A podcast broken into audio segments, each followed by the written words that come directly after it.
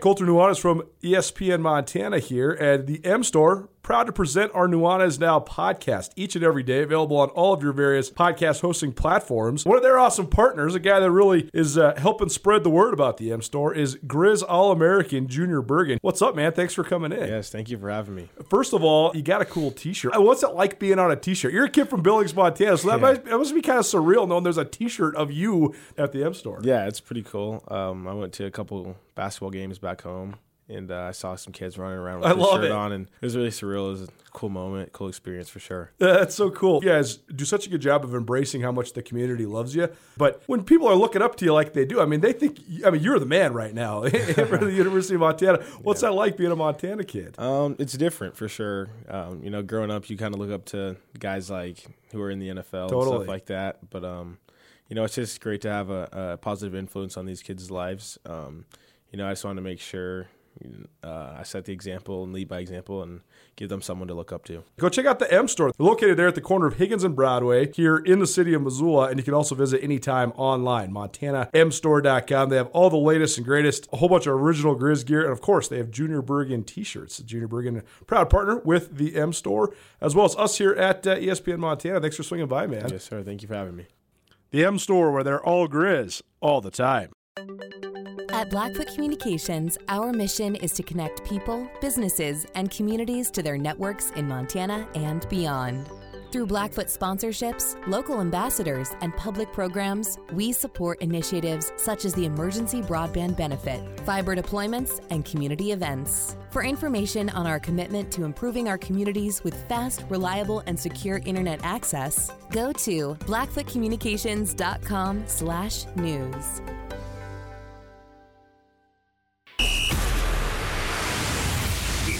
for Montana's only daily sports talk show, Nuanez Now.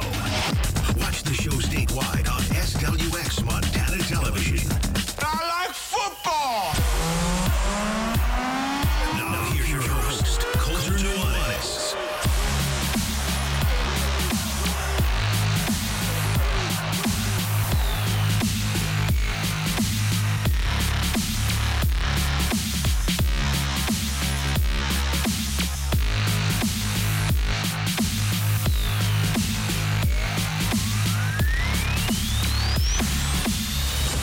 What up, Montana? Welcome in. It's Nuanez Now, ESPN Radio, as well as SWX Montana Television. Hope you're having an outstanding Tuesday. I'm Colter Nuanez coming to you from the Northwest Motorsports Studio here at ESPN at the Missoula Broadcasting Company, proudly locally owned and operated. Northwest Motorsport, new to Missoula. You can find amazing winter savings at Northwest Motorsport. Visit NWMSRocks.com for the largest selection of lifted trucks, diesel trucks, and off road capable SUVs. Take back control of the road with the new rig from Northwest Motorsport. You want to be engaged with us? You want to rap a little bit? Got some questions, comments, concerns, whatever? You can call us or text us 406 888 1029. That's 888 1029. And all guests will join us via the Rankish Brothers RV phone line. You can also text that number as well. Keep it in mind because about 45 minutes from now, you're going to have an opportunity to win a delicious sandwich. Maybe some wine. I don't know, whatever you want to get down at Tagliare Deli, but they do have the best sandwiches in the state of Montana. So Tagliare Tuesday coming at you. What else we got in the show today? Good one. We got Brent Vigen, Montana State head football coach, joining us in here in just a minute. We also have our Treasure State Stars for the week. We're going to focus on National Signing Day. The early signing period opens tomorrow for college football. So, uh, expected for 23 total in state recruits to sign with both the Grizz and the Bobcats, and a total of about 30 total guys expected to sign between the two Big Sky Conference schools in the state of Montana. Also, going to continue to tell you some stories from our trip across the country. We were in Harrisonburg, Virginia, Huntsville, Texas, with stops in D.C. and Houston and Vegas in between.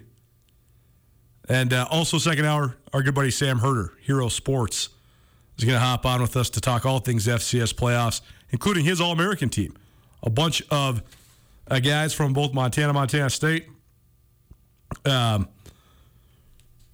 landing on the All American squad. So, congratulations to all those guys, particularly the ones that are seniors that have gone through so much at both the schools uh, with the COVID year and, and everything in between. And then we're also going to talk about the two opponents that Montana and Montana State played over the weekend because that was their last FCS games for both those schools. I guess Sam Houston's going to play an independent FCS schedule next year before they move up to FBS, but they're ineligible for the playoffs, and James Madison out as well. So, what do we think of those moves, and what will those moves, how they affect the rest of the FCS?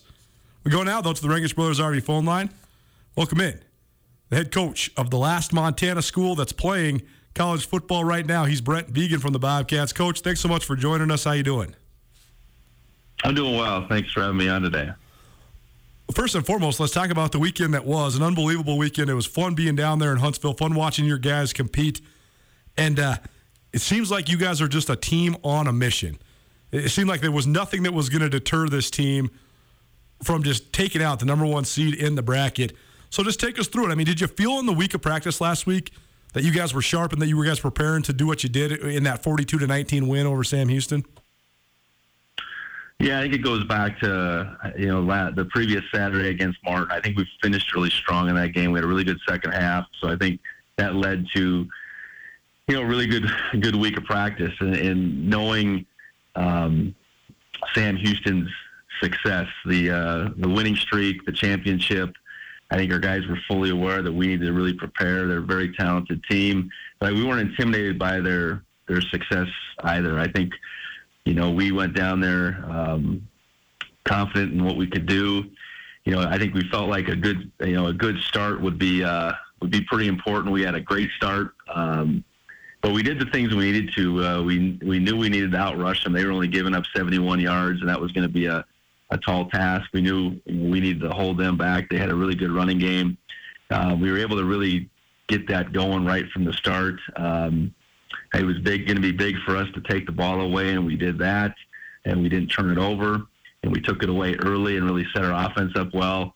And then as far as explosive plays go, you know, we needed to be on the right side, and that was a really tall task. I think uh, looking at where their passing game was at relative to ours, uh, but we came right out of the gates, hit Lance. I think on the second play of the game. Um, got that turnover uh, and, threw a touchdown to Willie. So just within the matter of a handful of plays, you know, we had two long passes uh, and 14 points on the board. So, you know, I think we had a good sense of what we needed to do, and then and then our guys were, uh, you know, really had, had their mindset and going out doing it.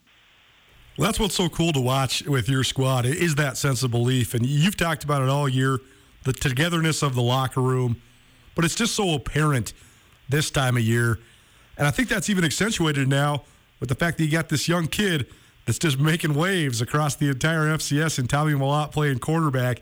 So talk about that element, just the fact that not only do you have a close knit squad, but you guys make a quarterback change right before the playoffs, and it seems like everybody on the roster is just completely all in with the guy you got under center these days.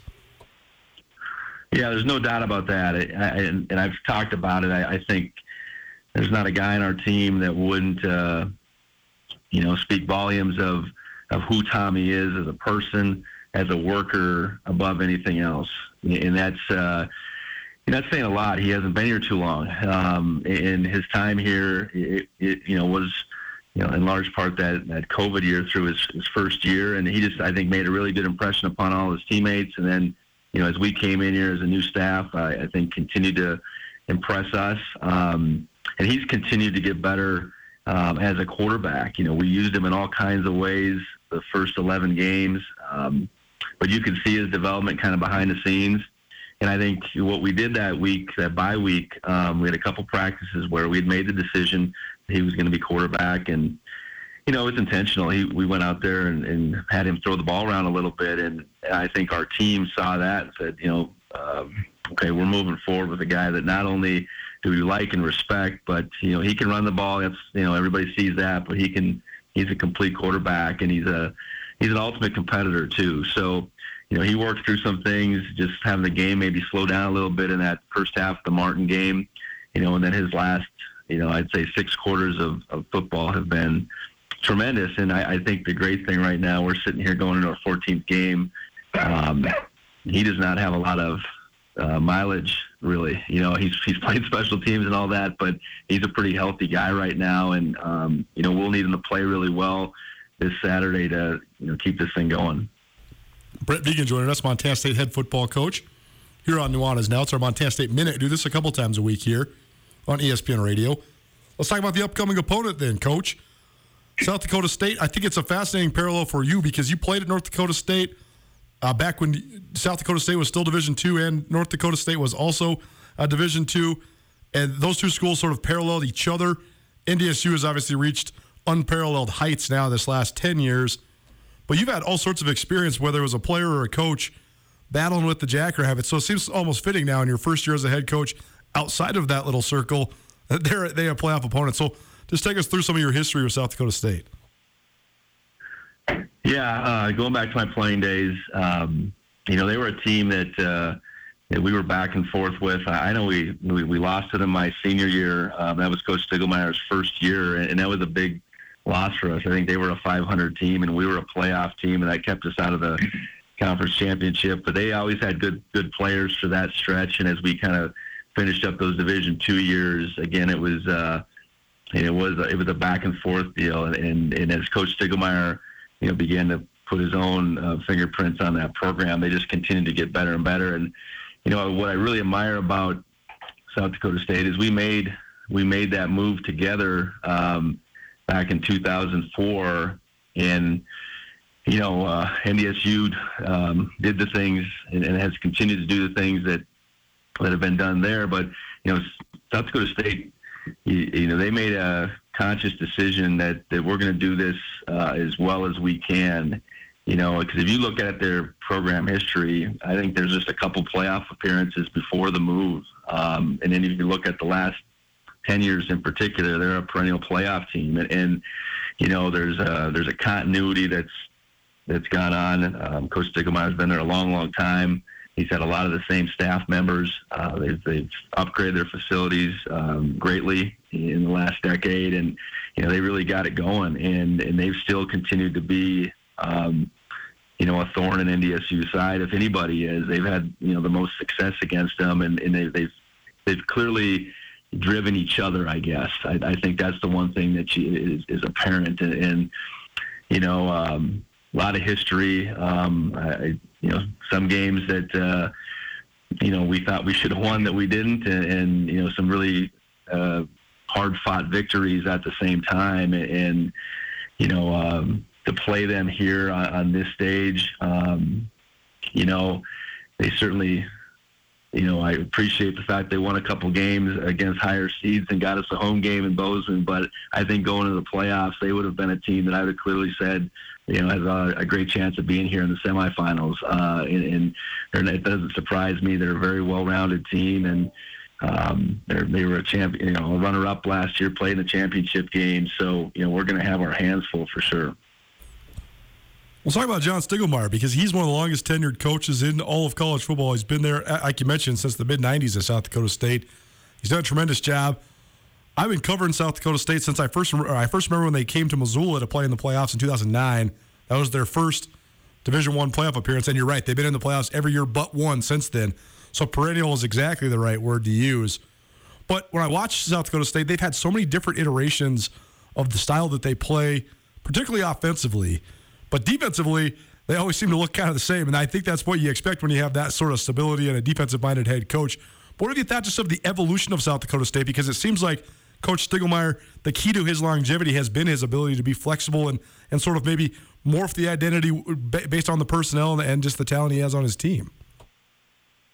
Yeah, no question. Um, you know, the, that's you're right uh, as far as the, the defensive side. I, I think the you know, there's maybe been some subtle changes defensively, but you know, the hallmark has been, um, you know, they're going to terrorize you up front. Uh, they're not going to kill themselves.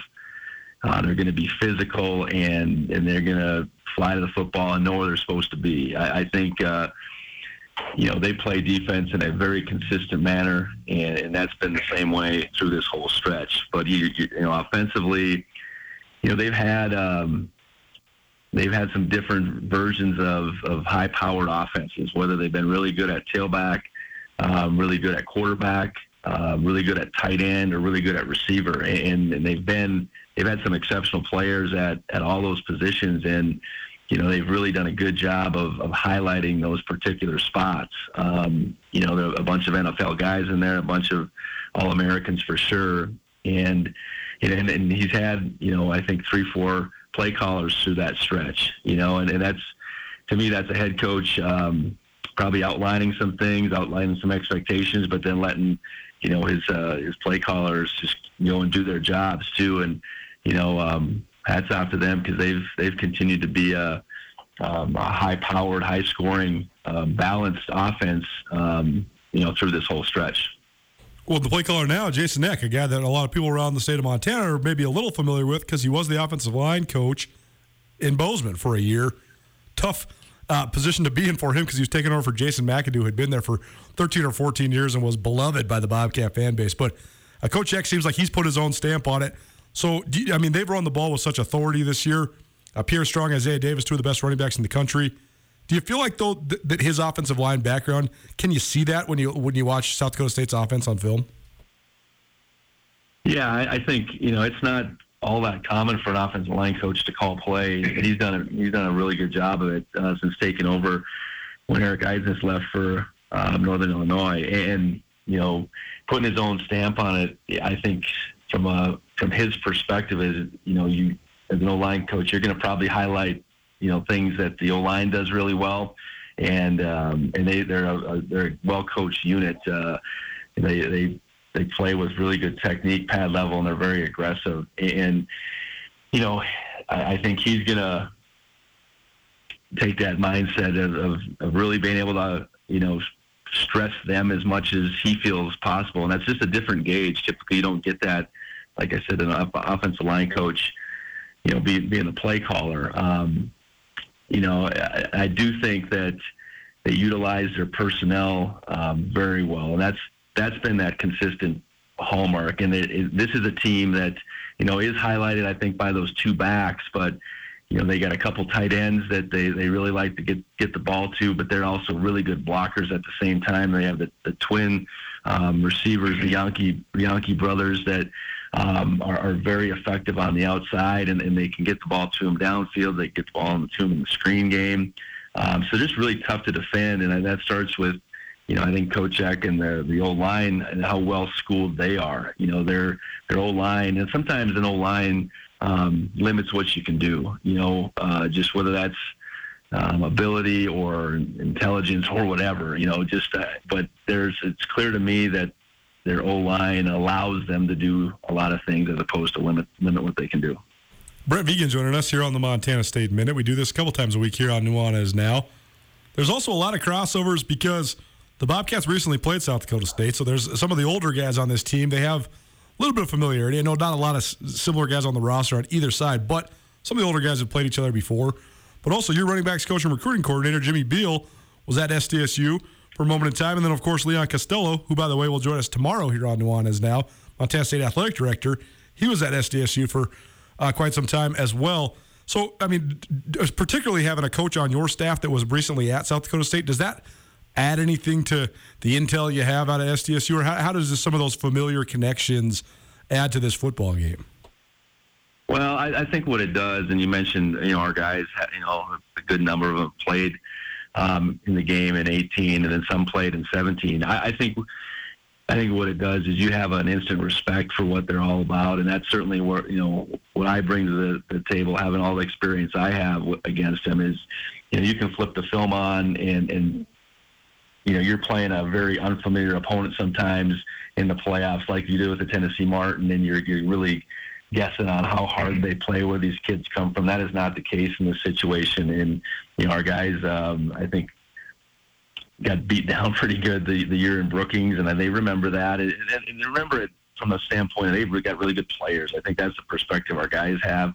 You know, Coach Beal, you know, being there recently, um, you know, he's got a real good sense of the ability that they have, and you know, obviously Leon, his his experience being at that school, I think just knows how they've how they've done things, how they've grown that program. Um, and I think what what it comes down to is, I think anytime you you know an opponent, you respect opponent. I think your preparation, um, you're going to get everything and then some out of it, and that's what we need to do. And and I, I'm certain they're going to prepare like crazy at the same time. You know, it's there's not a lot of um, not a lot of unknowns maybe in this deal, and and that's what you you know that's what you want. Uh, you know, you want opponents that that you respect. Um, you know that you have to play uh, play your tail off to to get anything, and that's what's gonna you know that's what's gonna take come Saturday. A lot of stuff going on on Montana State's campus this week. If I'm not mistaken, it's finals week as well. So I think people forget.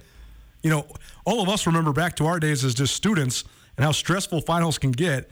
Uh, pretty, uh, pretty busy to be able to prepare for a FCS semifinal playoff game as well as a final. So, how do you think you guys are going to handle this, and, how do you mitigate that element of this thing?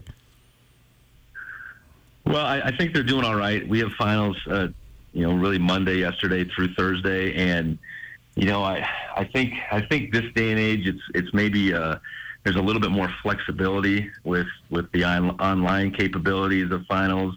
Um, you know, I, I think that's helped. You know, we did a we practiced in the morning both yesterday and today, um, so we really didn't have uh, hardly any conflicts with with it.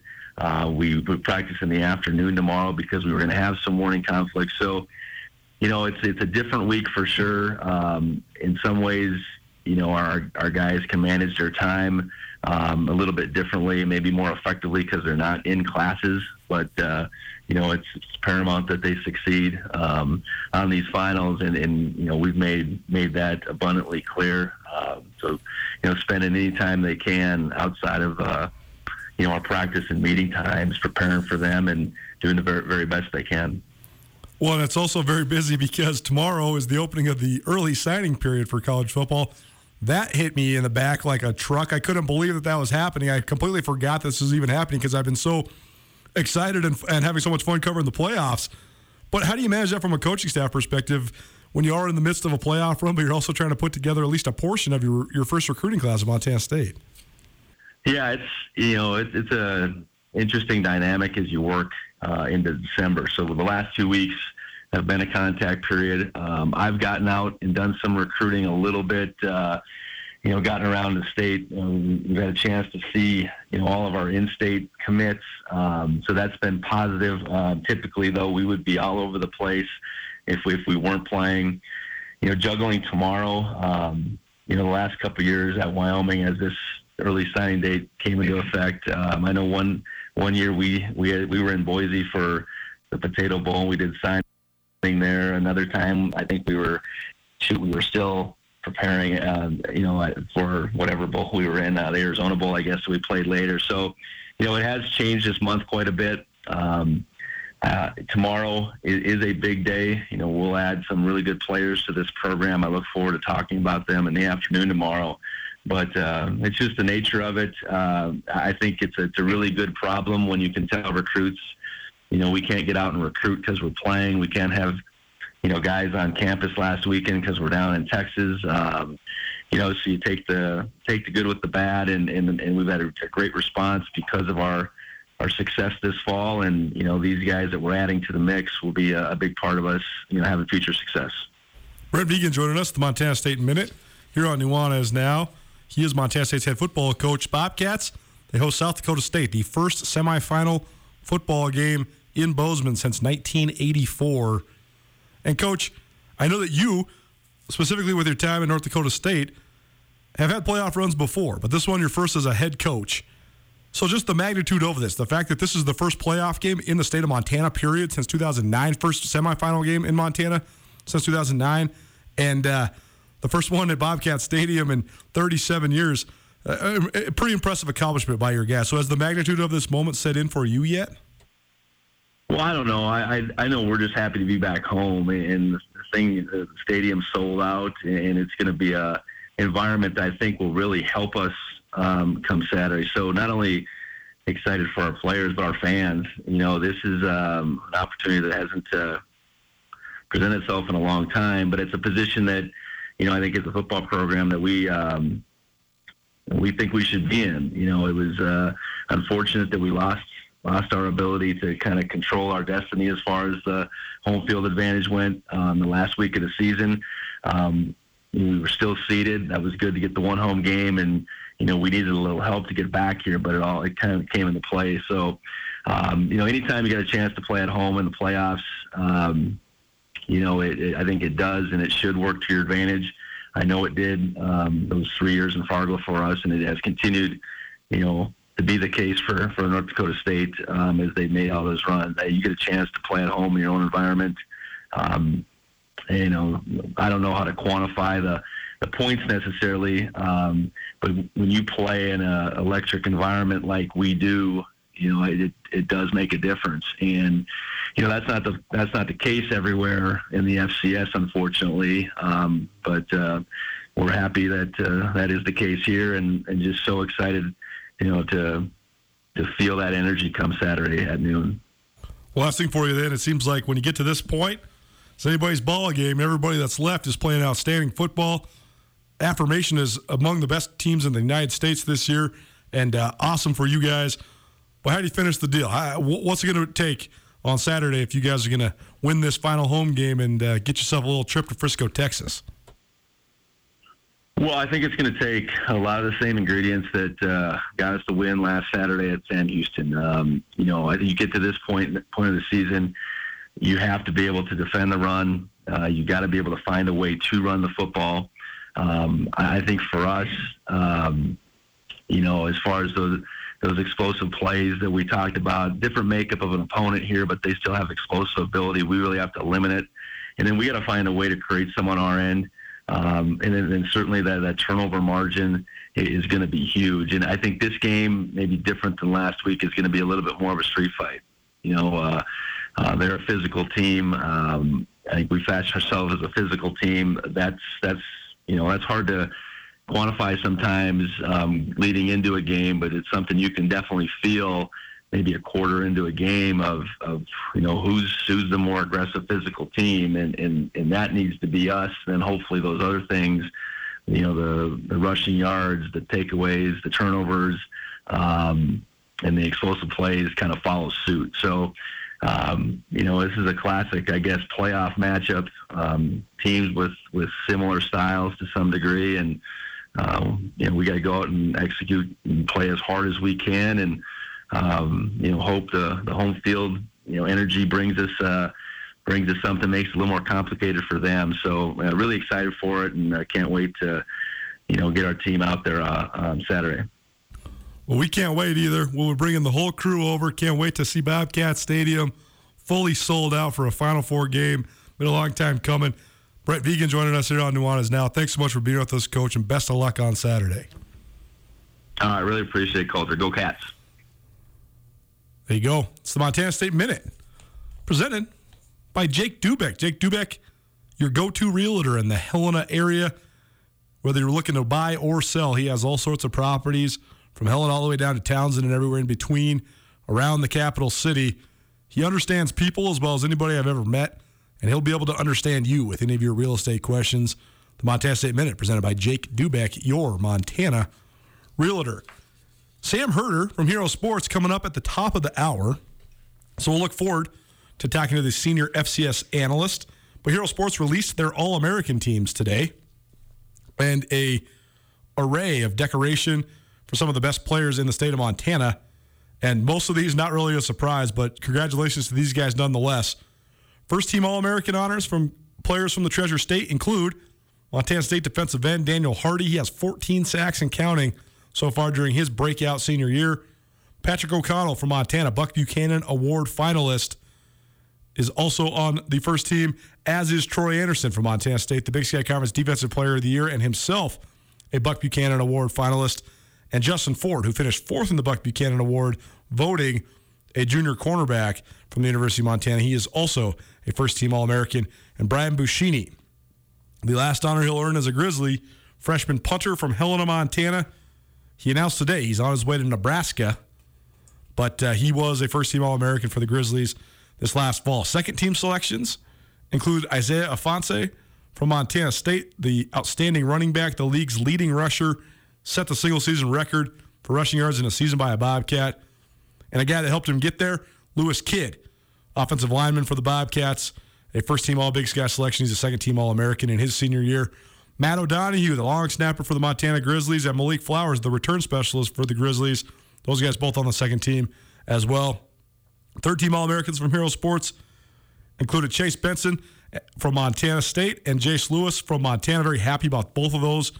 Uh, I was a little concerned uh, just because Benson doesn't get the credit he deserves. I, I, will go to my grave saying that he is among, if not the most important players on Montana State's defense, and what a warrior.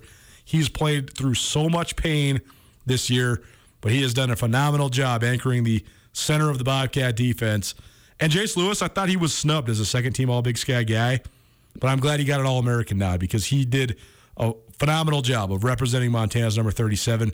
And what a great story. A Class B kid out of Broadwater County High School who becomes a, a three year starter and an outstanding player for the Grizzlies. Montana's Robbie Hauck and Kevin Macias. Robbie Hauck, a safety, Kevin Macias, a kicker, also land on the third team. Hero Sports also does freshman and sophomore All American teams. Alex Gubner, the uh, sophomore defensive tackle for the Grizzlies, lands on the sophomore All American team. Cole Grossman, freshman tight end, and of course Bushini, both land on the freshman All American teams from Hero Sports as well. A total of 40 guys from the Big Sky Conference. So uh, they dominated, the Big Sky did, when it came to Hero Sports All American accolades. Sam Herder from Hero Sports joining us about half an hour, but right now we get you all set up for all the guys expected to sign with both the Grizzlies and the Bobcats tomorrow with the opening of the signing period, including 23 of them from right here in the Treasure State. Our Treasure State Stars highlighting some of the best high school football prospects in the state next here on Nuanez Now.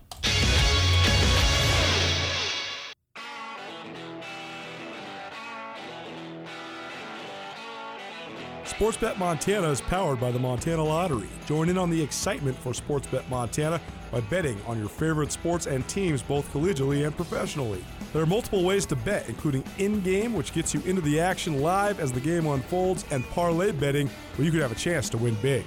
Sportsbet Montana, a secure and interactive way to win while watching your favorite sports. Bets can be placed securely on the mobile app while at an authorized Sportsbet Montana location or by using the Sportsbet Montana kiosk located at approved vendors. Montana bettors have wagered more than $28 million since Sportsbet Montana launched almost a year ago, and in that time, bettors have won more than 25 million. Sportsbet Montana's retail partners have more than $1.7 million in commission. Head on down to your authorized Sportsbet Montana locations and get in on the fun today. ESPN Missoula Sports Center. Semifinals of the FCS playoffs are coming to Montana for the first time in more than a decade. Hello, I am Colter Nuanez. Saturday night in Huntsville, Texas, the Montana State Bobcats pulled off an upset for the ages, toppling top-ranked, top-seeded, and undefeated Sam Houston in resounding fashion. MSU freshman quarterback Tommy Mellott caught a touchdown, threw a touchdown, and rushed for two more scores as Montana State surged to a 28-0 lead early in the second quarter on the way to a 42-19 victory. The win helps Montana State sew up a bid in the semifinals finals of the playoffs for the second year in a row. It also means that MSU will host South Dakota State in the first semifinal playoff game at Bobcat Stadium since 1984. The state of Montana has not seen a Final Four game since Montana defeated App State in overtime in 2009 to advance to the title game. MSU's victory marked the first road FCS playoff win in program history. It also marked the first time Sam Houston has ever lost a home game in the postseason and snapped a 22 game winning streak for the Bearcats dating back to their undefeated spring season that saw Sam win their first national title. And finally, Friday in Harrisonburg, Virginia, the Montana Grizzlies ran into a buzzsaw. James Madison scored on a pair of big plays in the first half while knocking out Grizz quarterback Cam Humphrey before cruising to a 28 6 victory over UM. Montana's season ends with a 10 3 record. This 102.9 ESPN Missoula Sports Center is brought to you by Aspen Sound.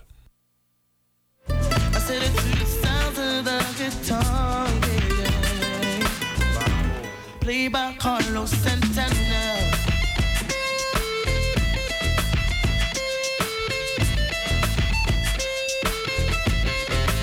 I said a la favela, Locolotus, the streets are getting hotter. There is no water to put out the fire. Unbelievable that Santana is coming to Missoula in April. I guess I shouldn't be surprised given what the music scene's turned into here in Western Montana. One of the best parts about living in the Garden City is all the awesome concerts. I don't know why in my head it seems even more crazy than like the Rolling Stones or Paul McCartney, Elton John, but it does. Supernatural dropped about 20 years ago. And it was a landmark album. I know it, it became so popular that it almost became like Santana became hated kind of because it was so popular and he had so many different cameos on that record with a variety of different vocalists and things but I love that record. I love Santana, so I'll be very excited to see Santana when he comes to Missoula in the spring. It's Nuanez now, ESPN Radio, as well as SWX Montana Television. Talk a little music here on your Tuesday. Also, can't believe it's here. I still don't really know any of the benefits. I can tell you about a million downsides, and I don't really know what the upside is. But the early signing period opens tomorrow for college football, three day signing period. And uh, it's just accelerated all things football. And I, I do get like maybe schools can get their stuff wrapped up a little early. But I think the timing of it is why we saw guys like Lincoln Riley and Brian Kelly bolt from their prestigious jobs to take other prestigious jobs because they needed a couple weeks to go recruit before this early signing period. I also think the guys that don't sign early get caught in the wash a little bit. Sometimes, you know, maybe you you got some FCS offers and then you start getting a little Mountain West interest. You don't sign with the FCS. They fill your spot. And then maybe somebody else takes your scholarship at the FBS level. And then maybe you're just hung out to dry sometimes they can benefit some of the FCS schools, like Simeon Woodard, who had a pick against Sam Houston for Montana State. He was getting recruited by some SEC schools. And then it kind of all fell through, and he didn't have anywhere to go. So he was a late commit to Montana State out of San Antonio, Texas. And he's been great. He's a true freshman starter for the Bobcats and on one of the best defenses in the country. So sometimes guys like that can sort of matriculate their way to this level that we cover here in Montana. Uh, Dylan Simon's another guy like that. He was committed to Florida State once upon a time, a corner for the Grizz, but then that kind of fell through, and all of a sudden he has nowhere to go, and uh, he ends up at Montana. So there are some benefits to some of the FCS schools, I guess, but I also think then this is why we see this rash of transfers this time of year.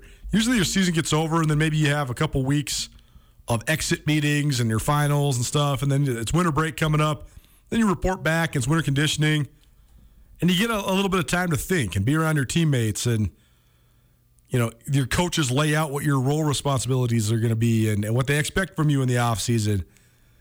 And then you know maybe if you decide to transfer still, maybe then you can pull the trigger and you can sign somewhere in February. Well, now that's in December. I think a lot of teams, a lot of players, they get done with their year. And then there's all this pressure to make a decision to get into the portal. Like that was part of the reason uh, of Matt McKay's timing at Montana State. Montana State's former quarterback, he, he pulled the trigger because he wanted to be available before what's going to happen tomorrow came to fruition. So I don't know. I'm a little torn on it.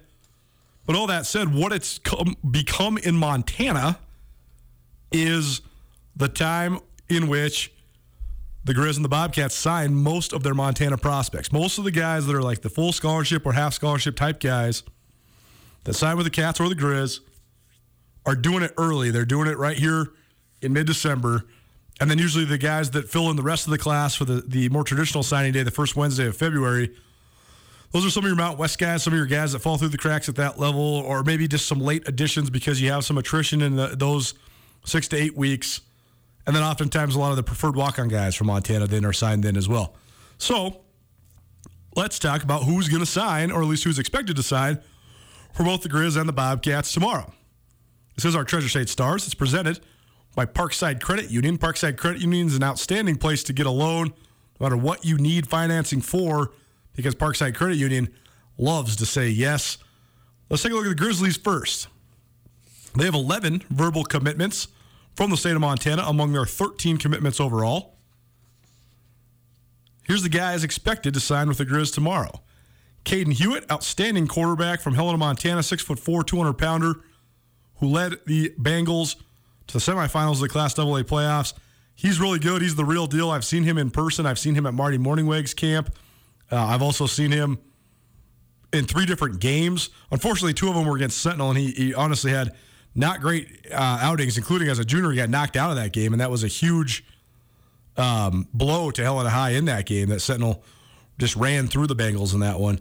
But Hewitt's a good uh, a, a good prospect, and, and we'll see what he becomes. But he's certainly going to enter a quarterback room where things are wide open in Montana. And I'm not prophesizing or predicting that this kid's going to be in the mix next year, but he's almost going to have to be in some form or fashion, only because Cam Humphrey graduates. I do think that Montana is going to go get a transfer. They were offering, they offered two different guys yesterday. We'll get to that a little later on. And then if they do bring in a transfer, what's that mean for Chris Brown? What's that mean for Robbie Patterson? So I just I do think that uh, there's going to be a wide open room, and I think the the girls are going to have to fill several seats at the quarterback position. But one of them filled with Caden Hewitt from Helena High.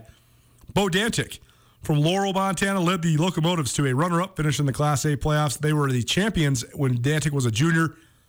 He's a running back linebacker type. I'm actually interested to ask Coach Hauck where they see him playing but he's a big, strong kid, and uh, he can run, and uh, he's a good, he's a hard hitter.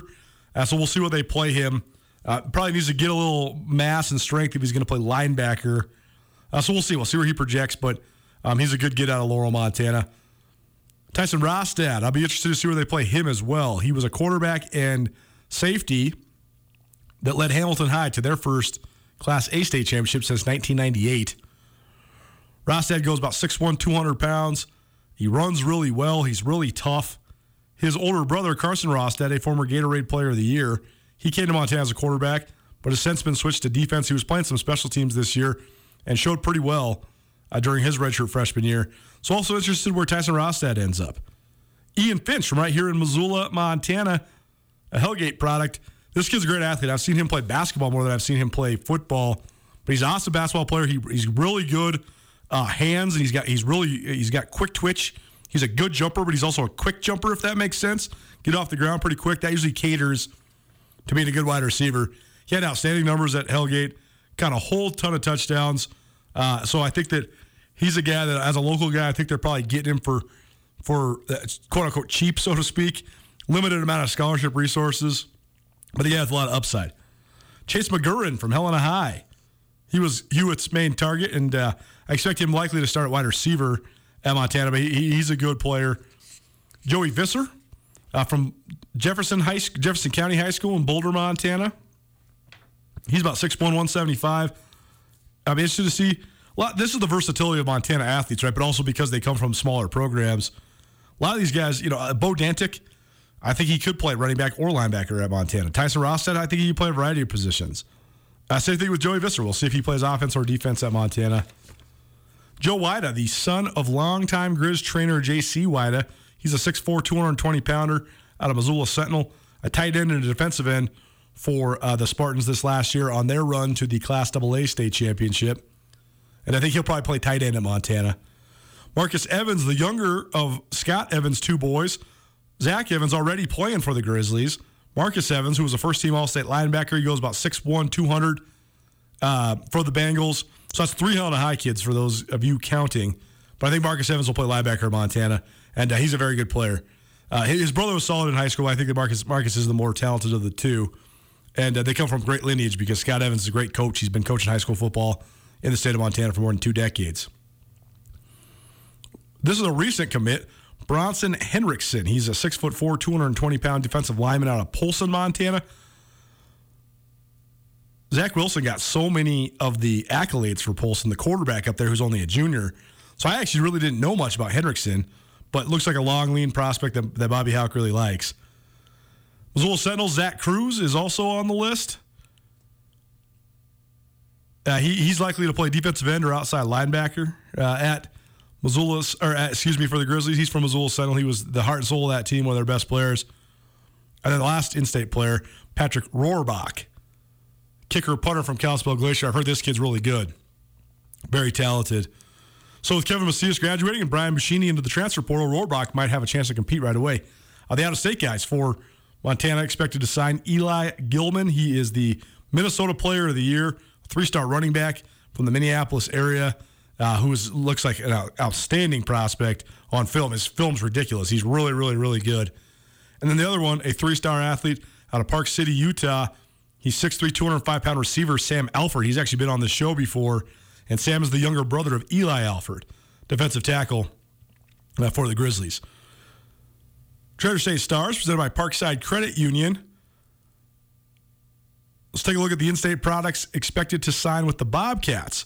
Two guys from Gallatin High School. It's only been around for two years. The first two guys ever from the Gallatin Raptors that will sign Division One scholarships out of Bozeman. Rylan Schlepp, big tight end. He's been on the show before, and uh, he's got a lot of upside. He's about 6'4". He's got good, strong hands. He's a he's a strong kid in general. Like his aggressiveness, so he's a good one. And then the other Bozeman Gallatin product, Jake Vigen. That name sounds familiar. He is indeed the son of head coach Brent Vigen. I actually have only seen Jake Vigen throw the football a little bit, but he's a great baseball player. And uh, that usually caters well to uh, success. We've seen it right now with some of the guys that are currently tearing it up at, at all levels of football, whether it's Kyler Murray or Russell Wilson at the NFL level or Eric Barriere at Eastern Washington was a great baseball player as well. I do think there's some arm angle stuff, some throwing on the run that caters to play modern quarterbacks. So we'll see if Jake Vigen can make those things translate. Other in-state products for the Bobcats include Burke Mastel from Red Lodge. He's an offensive lineman uh, who's got a lot of upside. He's got a good frame. Ethan Abbott, who's a defensive tackle out of Florence. That's a good get for the Cats because Florence right here in the backyard of the Grizzlies. And Ethan Abbott, he stood out to me when I first started watching him as a junior. He's mean. He's really, really big. I mean, he looked like a giant against Class B competition. I mean, he's 6'5", 280, and, and he looked that part all day long, helping lead Florence to an undefeated season and a Class B state title.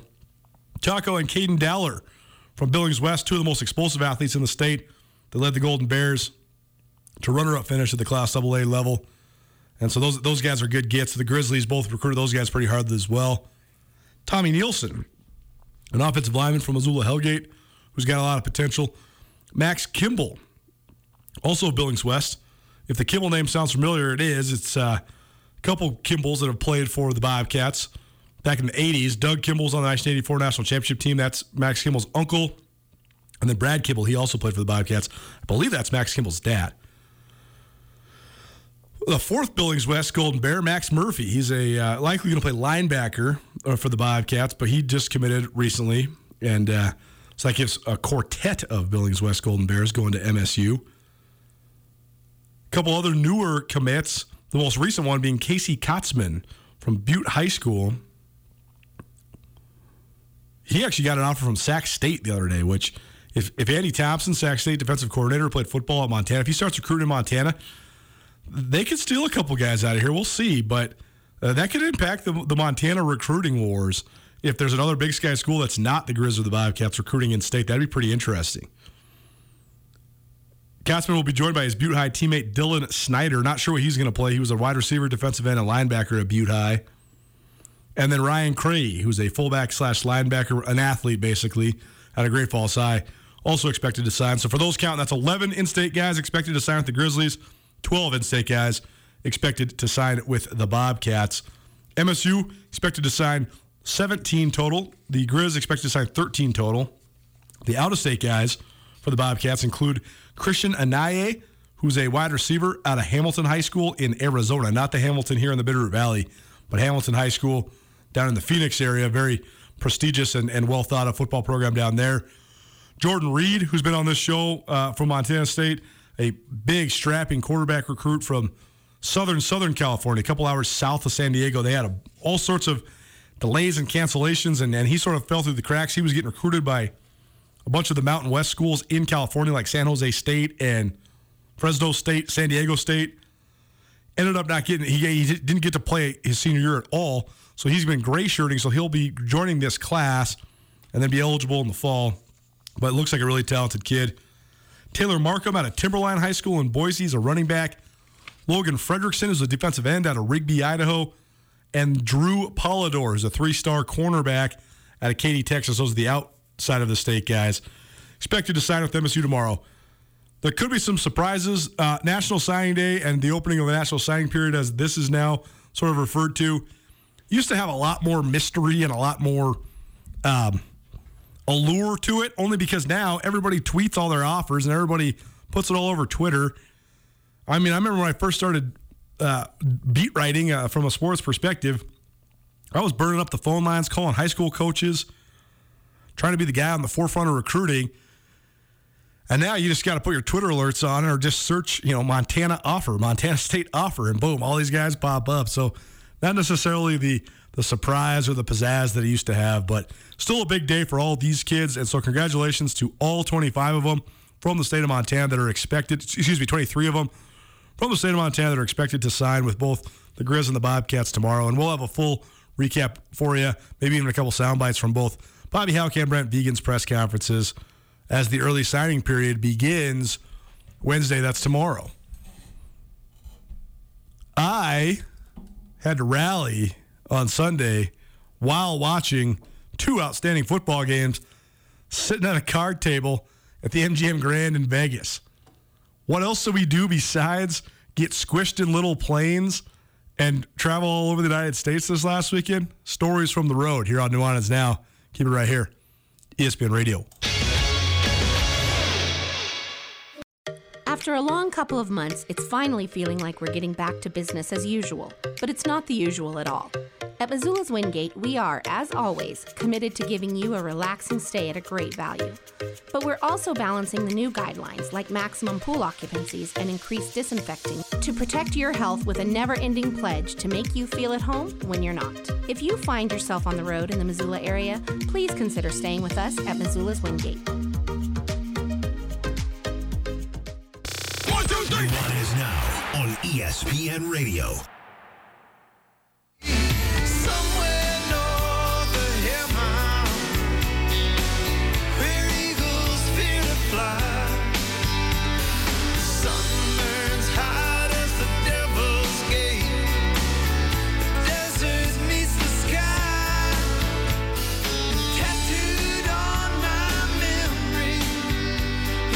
It's Spotify Wrapped Week. I know you guys all got your Spotify Wrapped a couple weeks ago, but this is the last week of Nuanez now for 2021.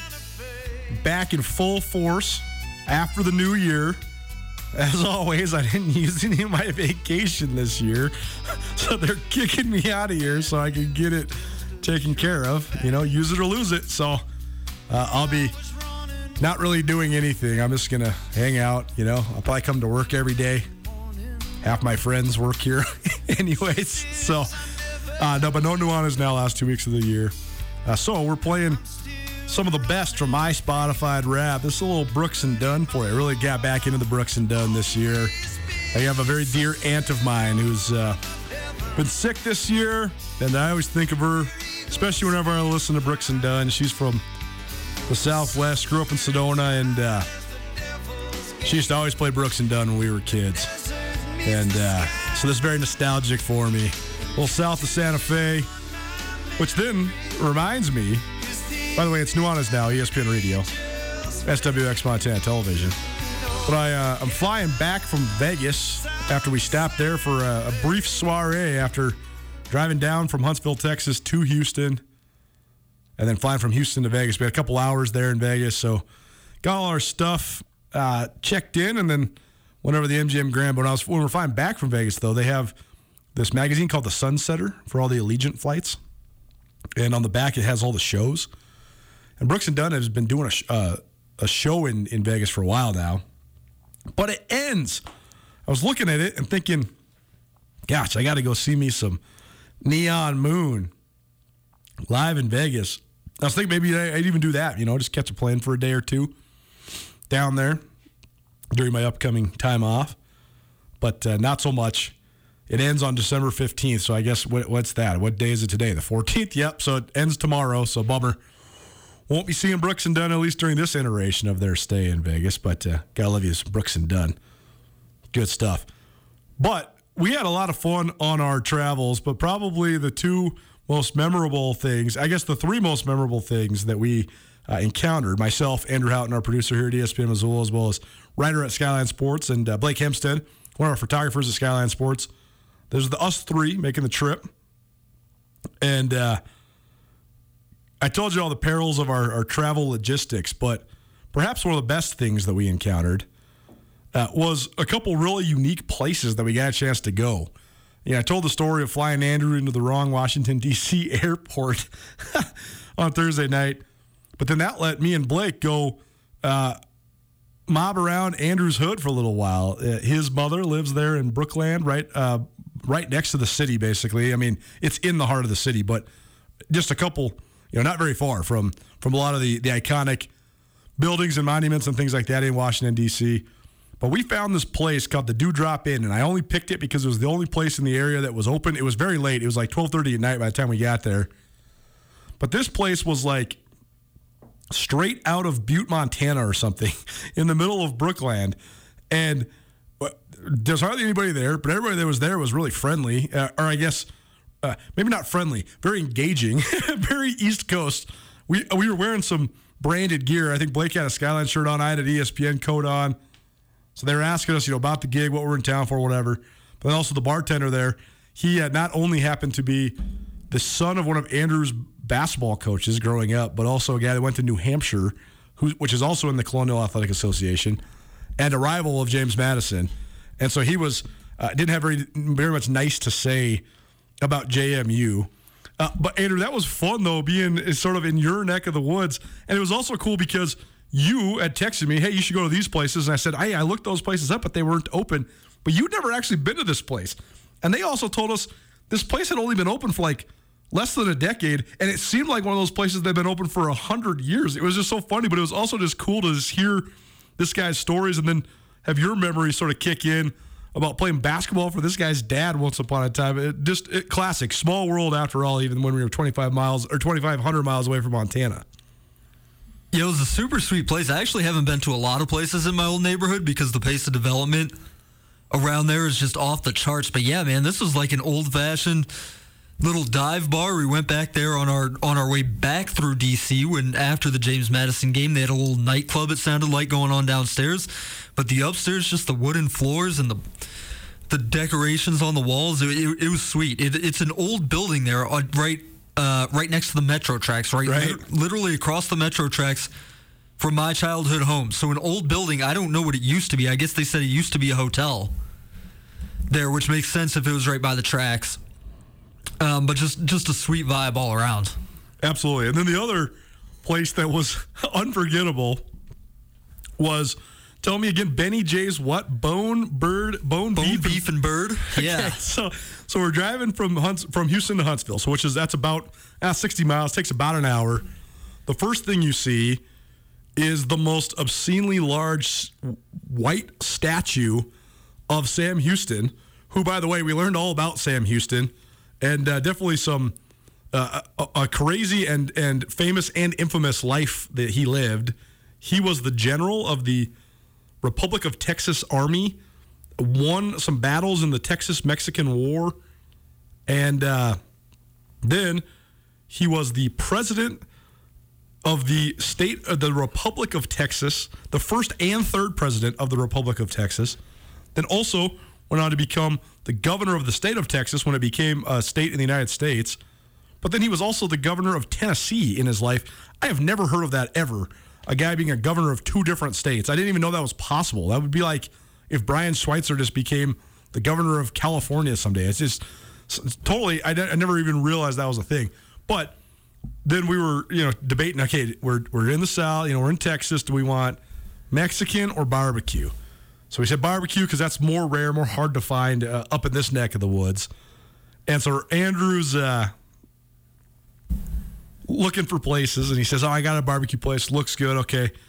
And we pull up, and it's basically like in a driveway. It looks like we're going to somebody's house. Yeah, we this was a completely residential neighborhood. We pulled up and it was like I was the guy navigating. I was the guy who found this place. We're in this residential neighborhood. Doesn't look like there's anything around. I was like, man, it can't be here. These directions cannot be right. and Blake, who's our resident comedian, and he is so anaconda it hurts. He is like from a different moment in time, and he just loves his hometown. But he's sitting here saying, "Well, boys, we're either gonna have the best meal of our lives, or this is gonna be the last day of our lives because we might get killed in here." it's like this rundown, downtrodden shack, but you could smell it from about three blocks away, so you knew it was gonna be pretty good. And then we walk in there, and we say, "Hey, what should we get?" And the guy said, "You should just order the plate with everything." So Yeah. get, get the four meat plate and all of it. And the best part about this, and this is one of the most fascinating parts about traveling as somebody that grew up in Montana. I don't ever remember going anywhere ever in my life as a kid all the way through my mid 20s where you'd go somewhere outside of Montana. It was always more expensive. Now, Montana's become this destination place, particularly the college towns of Missoula and Bozeman, where everything is so expensive that it was actually like way cheaper in a lot of the places we were at. But we got, we each got, four, me, you, and Blake all got four meat plates with two sides and some drinks and some bread and all this stuff. So much food I couldn't even eat it, even though we hadn't eaten in about 24 hours and I was starving. Grand total, $39. Unbelievable. It would have been, I mean, I'm used to paying 100 bucks when you go out to eat with three people this day and age here, but uh, it ended up being a great choice. And it was, it was a funny atmosphere. We ended up talking to these two guys that were from there that were talking some about the game. And that was probably the other great part about the trip is that we talk, uh, we made friends basically every place we went, even though we didn't have a lot of time to, to hang out and chill. So uh, the, the spirit of communication with our neighbors, even if they're from thousands of miles away, it remains alive. But that was a good choice, man. That was a, that was a fun stop that we had at, uh, at Benny J's Bone Beef and Bird. There you go. Hey, Got it. I finally got it. Gotta love it. It's Nuanez now, ESPN Radio, SWX Montana Television. More from our trip and the games that we saw and the future for the, some of the teams that we saw in second hour. But hour number one in the books. Before we take you out at hour number one, though, speaking of, I know I just made you hungry with our barbecue talk. How about some sandwiches? We got 25 bucks to Tagliare Delicatessen. Give us a call right now. Caller number four, 406 888 1029. That's 406 888 1029. You want to experience the best deli in Missoula, the best sandwiches in the state of Montana? That's not even according to me. That's according to People Magazine and the Food Network. Call us right now. We got a $25 gift card to Tagliare Delicatessen. 888-1029, caller number four. You could be the winner of Tagliare Tuesday here on Nuanez Now. Sam Herder, Hero Sports. Breaking down all things FCS playoffs. Keep it right here, ESPN Radio. At Blackfoot Communications, our mission is to connect people, businesses, and communities to their networks in Montana and beyond. Through Blackfoot sponsorships, local ambassadors, and public programs, we support initiatives such as the Emergency Broadband Benefit, fiber deployments, and community events. For information on our commitment to improving our communities with fast, reliable, and secure internet access, go to blackfootcommunications.com/news. It's finally starting to feel like winter around here, and if you need some nice winter gear, how about the fine folks at Sitka? They make awesome winter clothes, and they sell custom Bobcat Sitka gear at the MSU bookstore. You can shop online anytime at msubookstore.org, or of course, you can check out the MSU bookstore live and in person there on the Montana State campus. They also have some graduation regalia back in order there at the MSU bookstore. They have an awesome American Indian Council selection as well. Visit on campus anytime you need blue and gold, or visit online anytime, anywhere. MSUBookstore.org. MSU Bookstore, your best place for blue and gold on game day or any other day, located there on the Montana State campus.